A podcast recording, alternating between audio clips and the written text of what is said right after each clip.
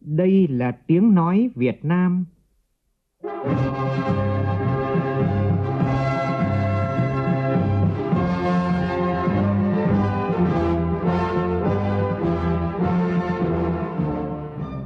là tiếng nói Việt Nam, phát thanh từ Hà Nội, thủ đô nước Cộng hòa xã hội chủ nghĩa Việt Nam.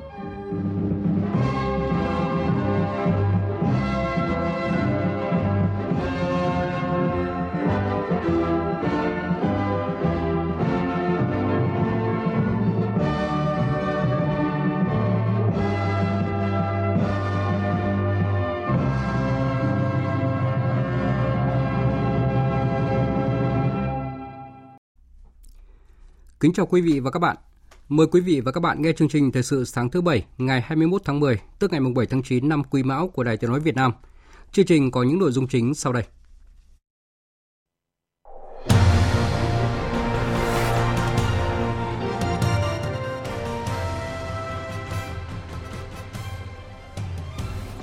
Thủ tướng Phạm Minh Chính kết thúc tốt đẹp chuyến tham dự hội nghị cấp cao Hiệp hội các quốc gia Đông Nam Á ASEAN, Hội đồng Hợp tác Vùng Vịnh và thăm Ả Rập Xê Út.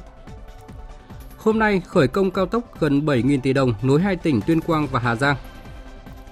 Tỉnh Bạc Liêu đặt mục tiêu xuất khẩu tôm đạt 1 tỷ đô la trong năm nay, đồng thời xây dựng Bạc Liêu trở thành trung tâm ngành công nghiệp tôm của cả nước.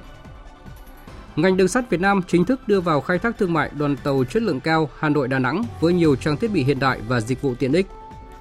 Trong phần tin quốc tế, ông Jim Jordan, hạ nghị sĩ Đảng Cộng hòa theo đường lối bảo thủ cứng rắn, thất bại trong lần bỏ phiếu thứ ba bầu chủ tịch Hạ viện Mỹ. Trung Quốc khai trương tuyến đường sắt mới chở hàng đến châu Âu.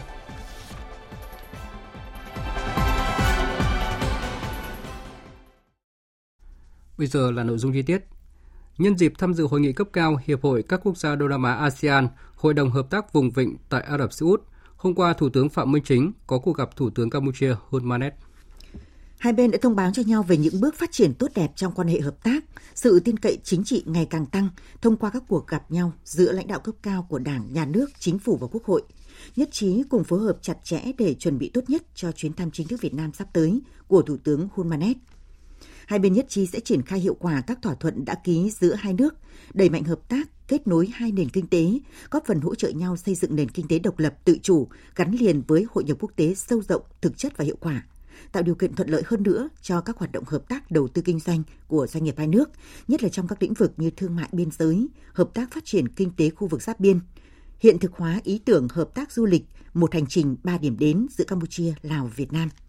Đồng thời, tiếp tục quan tâm tạo điều kiện cho cộng đồng người Việt tại Campuchia được làm ăn sinh sống ổn định, cũng như tăng cường kết nối giao lưu nhân dân, đặc biệt là giữa thế hệ trẻ hai nước, nhằm bồi đắp tình cảm, sự tin cậy gắn bó, gần gũi lẫn nhau.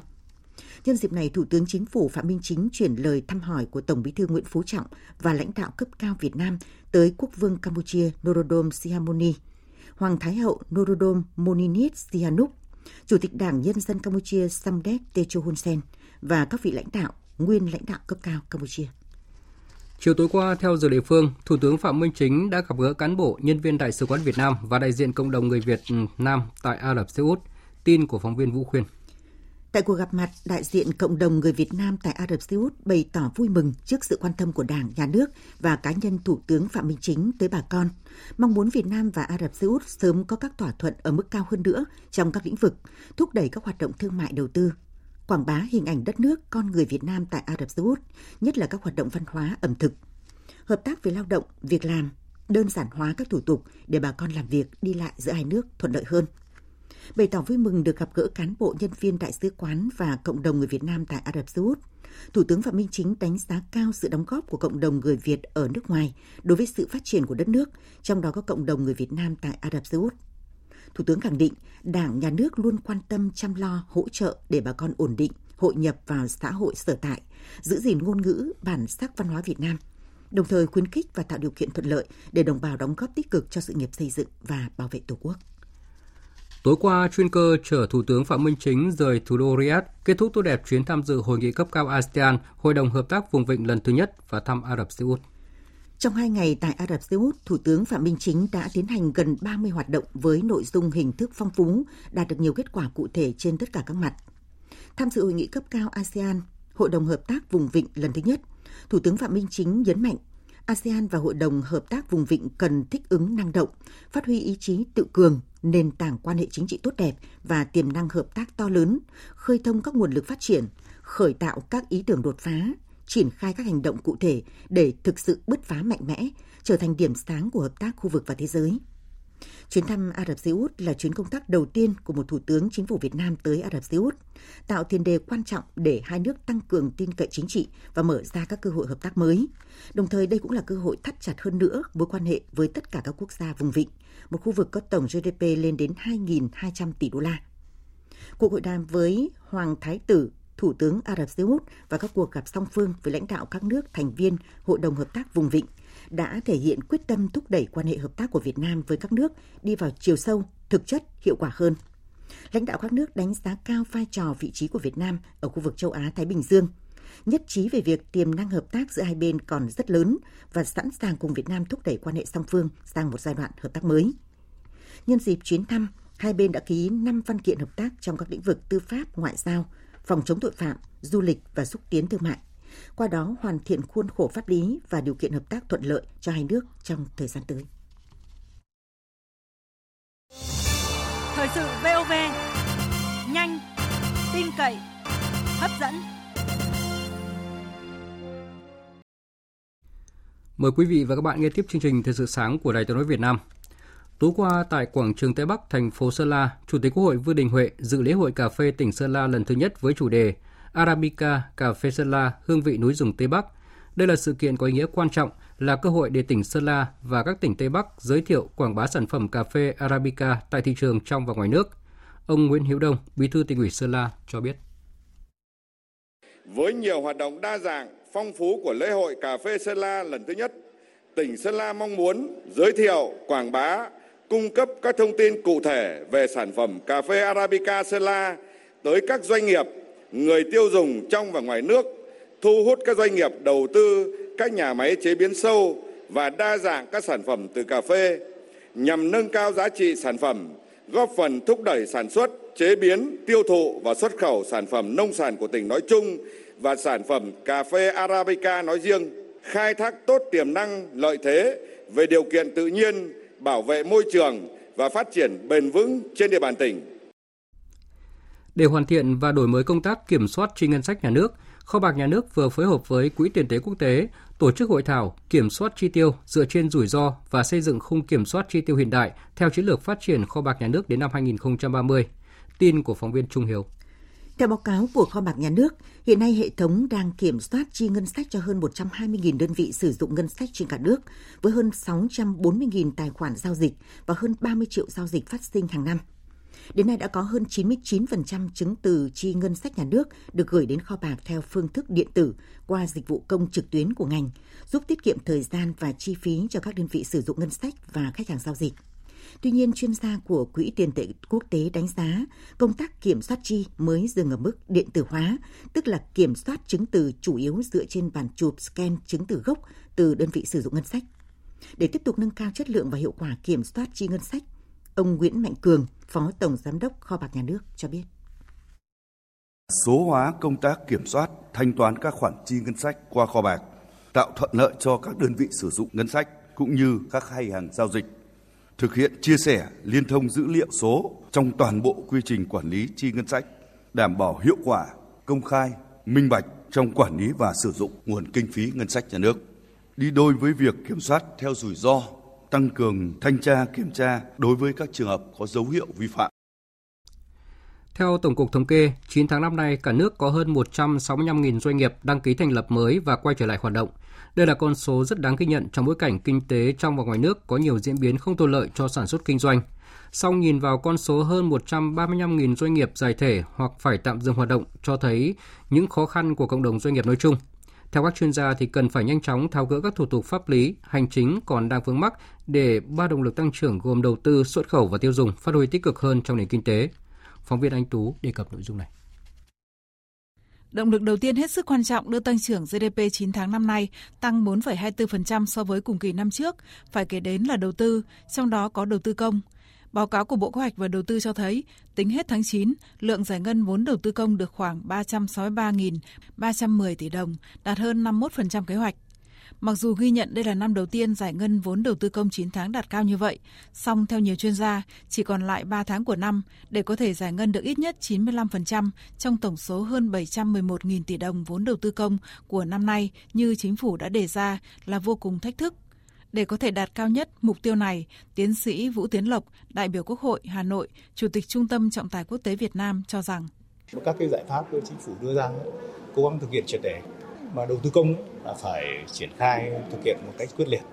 Trong cái điều kiện đặc biệt thì phải áp dụng những biện pháp đặc biệt nhưng tăng cường cái tính minh bạch của cái việc đó phải áp dụng những đặc biệt. Chứ còn nếu cứ tuần tự nó đúng theo những quy định hiện hành thì pháp luật có những điểm trồng chéo với nhau mà mình vẫn cứ phải trải qua tất cả cái đó thì không được.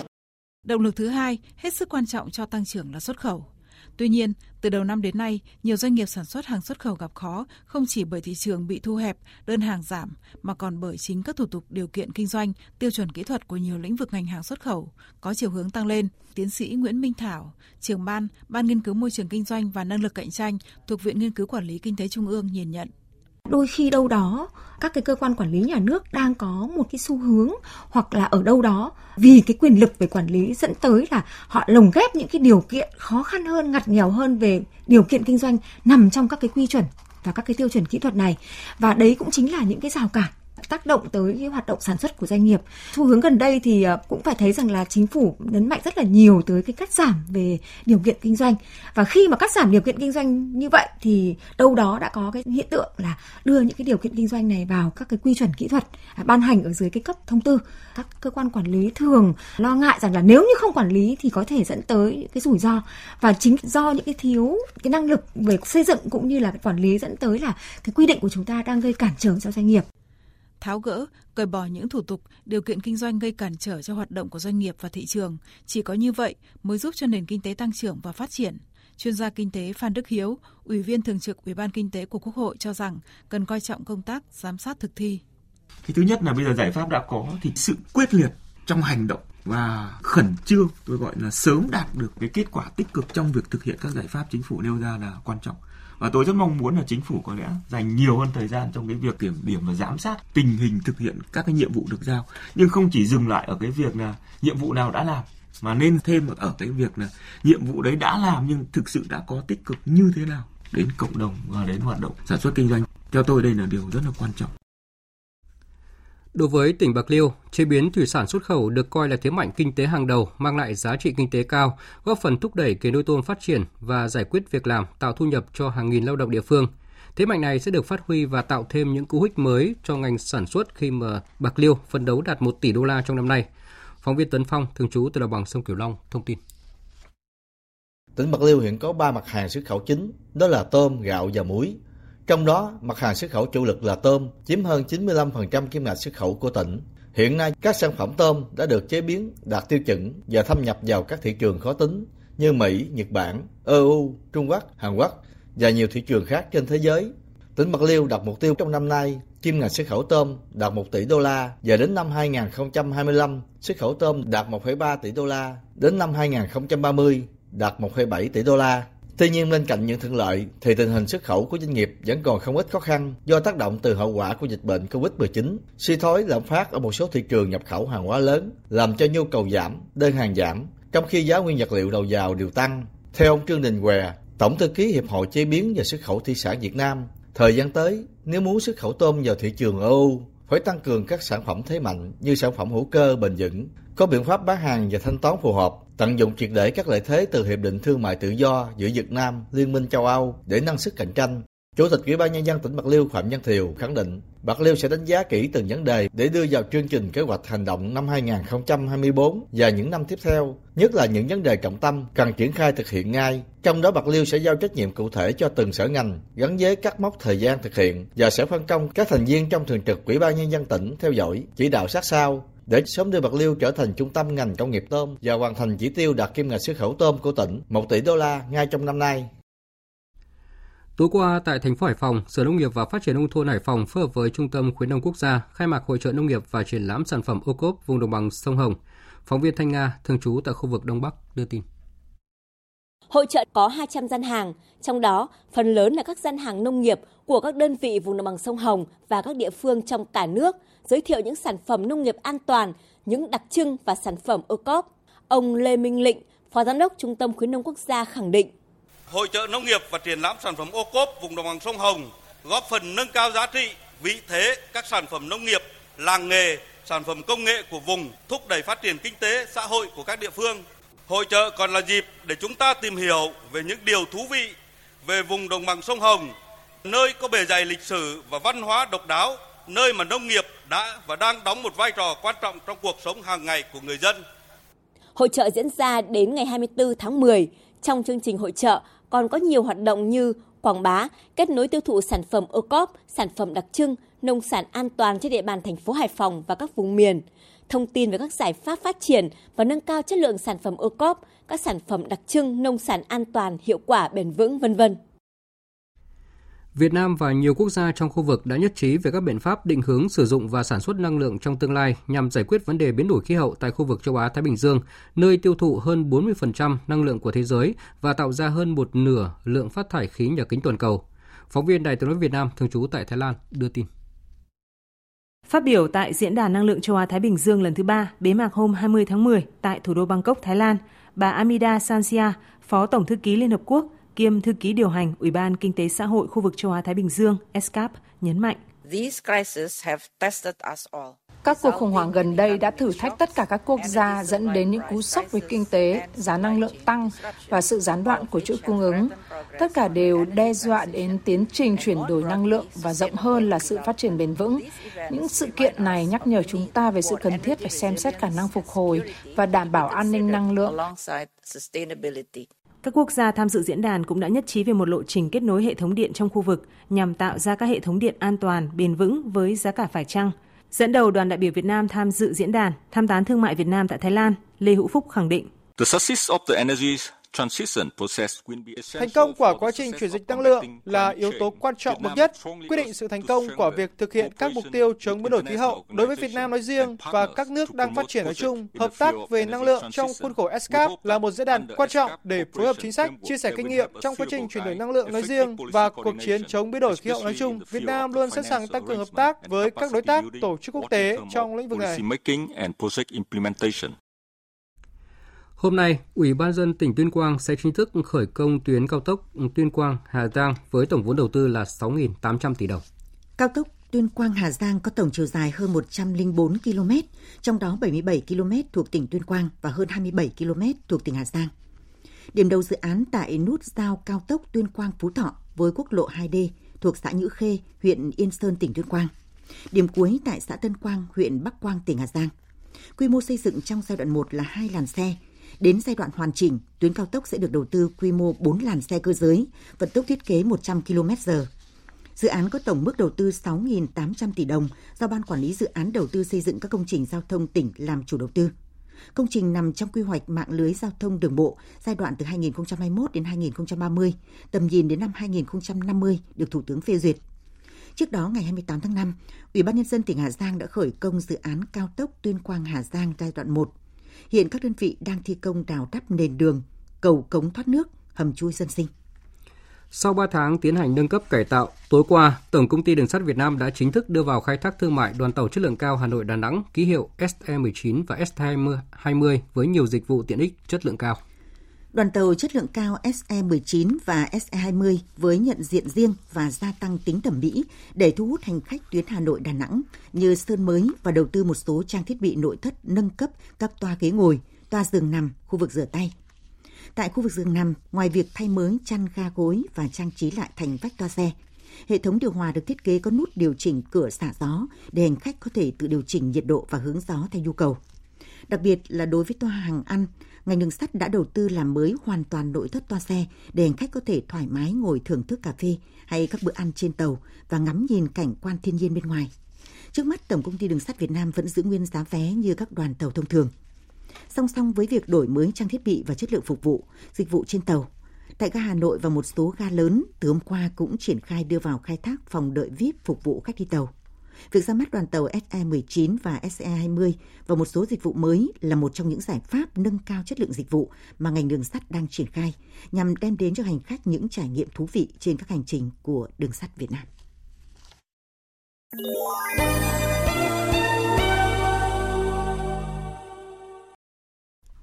Chuyển sang phần tin thế giới. Phóng viên Đài tiếng nói Việt Nam thường trú tại Mỹ đưa tin, Tổng thống Mỹ Joe Biden hôm qua đã có cuộc điện đàm với Thủ tướng Israel Benjamin Netanyahu. Tổng thống Joe Biden tái khẳng định sự ủng hộ của Mỹ đối với quyền tự vệ của Israel cũng như nghĩa vụ của Israel trong việc bảo vệ công dân nước này, đồng thời nhấn mạnh tầm quan trọng của việc tuân thủ luật chiến tranh, bao gồm việc bảo vệ dân thường ở Gaza bị ảnh hưởng bởi cuộc xung đột Liên quan đến vấn đề con tin, Tổng thống Joe Biden xác nhận hai công dân Mỹ đã được trả tự do sau 14 ngày bị Hamas bắt làm con tin. Tổng thư ký Liên Hợp Quốc và lãnh đạo một số quốc gia xác nhận sẽ tham dự hội nghị thượng đỉnh hòa bình quốc tế do Ai Cập đăng cai tổ chức vào hôm nay. Trước thềm hội nghị thì hàng loạt nỗ lực ngoại giao nhằm tìm kiếm giải pháp cho cuộc xung đột giữa lực lượng Hamas và Israel vẫn đang diễn ra dồn dập. Các hạ nghị sĩ Cộng hòa đã quyết định không tiếp tục đề cử ông Jim Jordan làm ứng cử viên của đảng này cho vị trí Chủ tịch Hạ viện Mỹ sau khi ông này thất bại trong việc bỏ phiếu lần thứ ba. Phóng viên Phạm Huân, thường trú tại Mỹ, đưa tin. Trong vòng bỏ phiếu thứ ba ngày 20 tháng 10, ứng cử viên của Đảng Cộng Hòa là lãnh đạo đa số tại Hạ viện Jim Jordan chỉ giành được 194 phiếu ủng hộ, không đủ 217 phiếu quá bán để trở thành Chủ tịch Hạ viện. Ngay sau cuộc bỏ phiếu, các nghị sĩ Cộng hòa đã họp nội bộ và quyết định không tiếp tục đề cử ông Jim Jordan làm ứng cử viên của đảng này cho vị trí Chủ tịch Hạ viện. Đảng Cộng hòa sẽ nhóm họp trở lại vào tối thứ hai tới và bỏ phiếu để lựa chọn một ứng cử viên khác vào ngày hôm sau. Hạ viện Mỹ đã không có người đứng đầu trong hơn hai tuần qua kể từ khi ông Kevin McCarthy bị phế truất ngày 3 tháng 10 và điều này đã khiến mọi chương trình lập pháp của Quốc hội Mỹ bị đình trệ. Ủy ban châu Âu đang thảo luận với Bulgaria về việc áp dụng phí vận chuyển khí đốt của Nga. Động thái này ngay lập tức đã hứng chịu phản ứng mạnh mẽ từ hai quốc gia là Hungary và Serbia. Phóng viên Hải Đăng thường trú tại Cộng hòa Séc theo dõi khu vực Đông Âu thông tin. Tuần trước, Bulgaria đã áp dụng thuế năng lượng đối với việc vận chuyển khí đốt tự nhiên của Nga qua lãnh thổ nước này. Chính quyền nước này cũng cho biết mức thuế này sẽ làm giảm vị thế đặc biệt của tập đoàn năng lượng nhà nước Gazprom của Nga ở Đông Nam Âu và ngăn cản ảnh hưởng của Nga trong khu vực nói chung. Hungary và Serbia là hai quốc gia có mối quan hệ đặc biệt và gần như phụ thuộc hoàn toàn vào nguồn cung cấp dầu và khí đốt của Nga. Mức thuế mới của Bulgaria đối với việc vận chuyển khí đốt của Nga đã khiến cho Hungary và Serbia phản ứng quyết liệt với chính phủ Bulgaria. Các quan chức Hungary và Serbia cáo buộc Hungary có hành động thù địch chống lại hai quốc gia này, đặc biệt dẫn tới nguy cơ ảnh hưởng tới an ninh năng lượng của hai nước.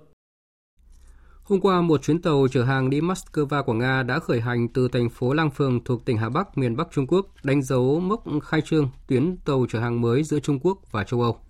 Đoàn tàu sẽ vượt qua hành trình dài khoảng 9.000 km, bắt đầu từ trung tâm logistics cảng biển Hà Bắc Lang Phường, đi qua cảng Mãn Châu Lý ở khu tự trị Nội Mông, miền Bắc Trung Quốc, trước khi đến Moscow, Nga. Đoàn tàu chở 1.000 tấn hàng hóa trị giá gần 20 triệu nhân dân tệ. Đoàn tàu chở hàng Trung Quốc châu Âu mang đến phương thức vận chuyển hiệu quả, thuận tiện và tăng cơ hội tiếp cận thương mại quốc tế cho các doanh nghiệp ở Lang Phường và các khu vực lân cận. Vừa rồi là phần tin thời sự quốc tế, bây giờ là thời gian dành cho phần tin thể thao.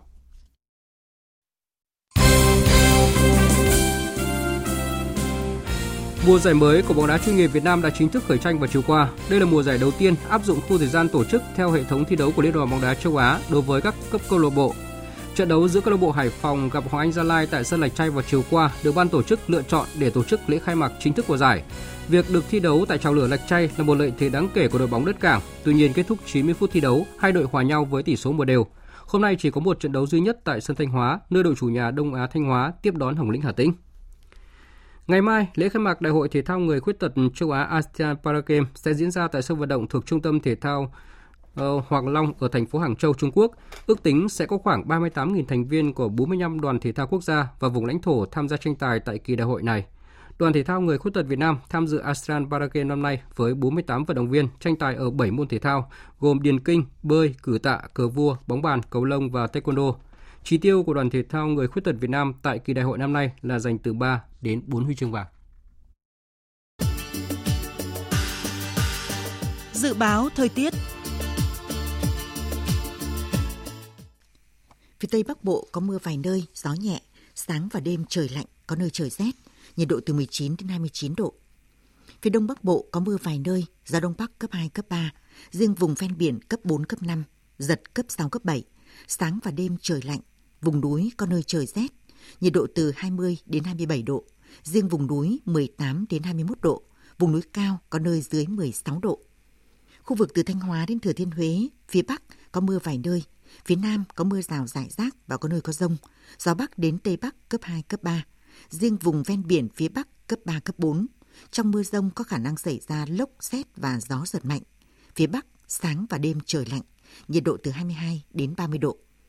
Khu vực từ Đà Nẵng đến Bình Thuận có mưa rào và rông vài nơi, ngày nắng gián đoạn. Riêng chiều tối có mưa rào và rông rải rác, gió Đông Bắc cấp 2, cấp 3, nhiệt độ từ 23 đến 32 độ. Tây Nguyên có mưa rào và rông vài nơi, riêng chiều tối và tối có mưa rào và rông rải rác, gió nhẹ, nhiệt độ từ 20 đến 31 độ. Nam Bộ có mưa rào và rông vài nơi, riêng chiều tối và tối có mưa rào và rông rải rác, gió nhẹ, nhiệt độ từ 23 đến 33 độ. Khu vực Hà Nội không mưa, gió Đông Bắc cấp 2, cấp 3, sáng và đêm trời lạnh, nhiệt độ từ 21 đến 27 độ. Dự báo thời tiết biển, Vịnh Bắc Bộ và khu vực Bắc Biển Đông có mưa rào và rông rải rác. Trong mưa rông có khả năng xảy ra lốc xoáy. Tầm nhìn xa trên 10 km, giảm xuống từ 4 đến 10 km trong mưa. Gió Đông Bắc cấp 6, giật cấp 8, cấp 9, biển động. Vùng biển từ Quảng Trị đến Quảng Ngãi có mưa rào và rông rải rác, gió Đông Bắc cấp 5, có lúc cấp 6, giật cấp 7, cấp 8, biển động. Khu vực giữa Biển Đông, vùng biển từ Bình Định đến Ninh Thuận có mưa rào rải rác và có nơi có rông, gió Đông đến Đông Bắc mạnh dần lên cấp 3, cấp 4. Khu vực quần đảo Hoàng Sa thuộc thành phố Đà Nẵng có mưa rào và rông rải rác, gió Đông Bắc cấp 4, cấp 5.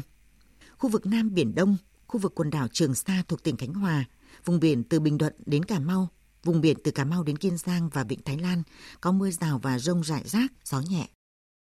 Vừa rồi là những thông tin dự báo thời tiết, bây giờ chúng tôi tóm lược một số tin chính đã phát trong chương trình.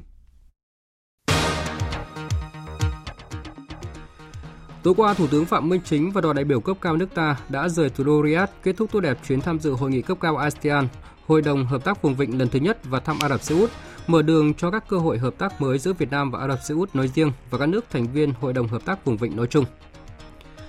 Hôm nay, Ủy ban dân tỉnh Tuyên Quang sẽ chính thức khởi công cao tốc Tuyên Quang Hà Giang. Dự án có tổng vốn đầu tư 6.800 tỷ đồng. Công trình này nằm trong quy hoạch mạng lưới giao thông đường bộ giai đoạn 2021-2030, tầm nhìn đến năm 2050 đã được Thủ tướng phê duyệt. Hạ nghị sĩ Đảng Cộng Hòa theo đường lối bảo thủ cứng rắn ông Jim Jordan đã thất bại nặng nề trong lần bỏ phiếu thứ ba cho vị trí Chủ tịch Hạ viện Mỹ, khiến cơ quan lập pháp này tiếp tục trong tình trạng không có người lãnh đạo và không thể đáp ứng yêu cầu viện trợ cho Ukraine và Israel của Tổng thống Joe Biden.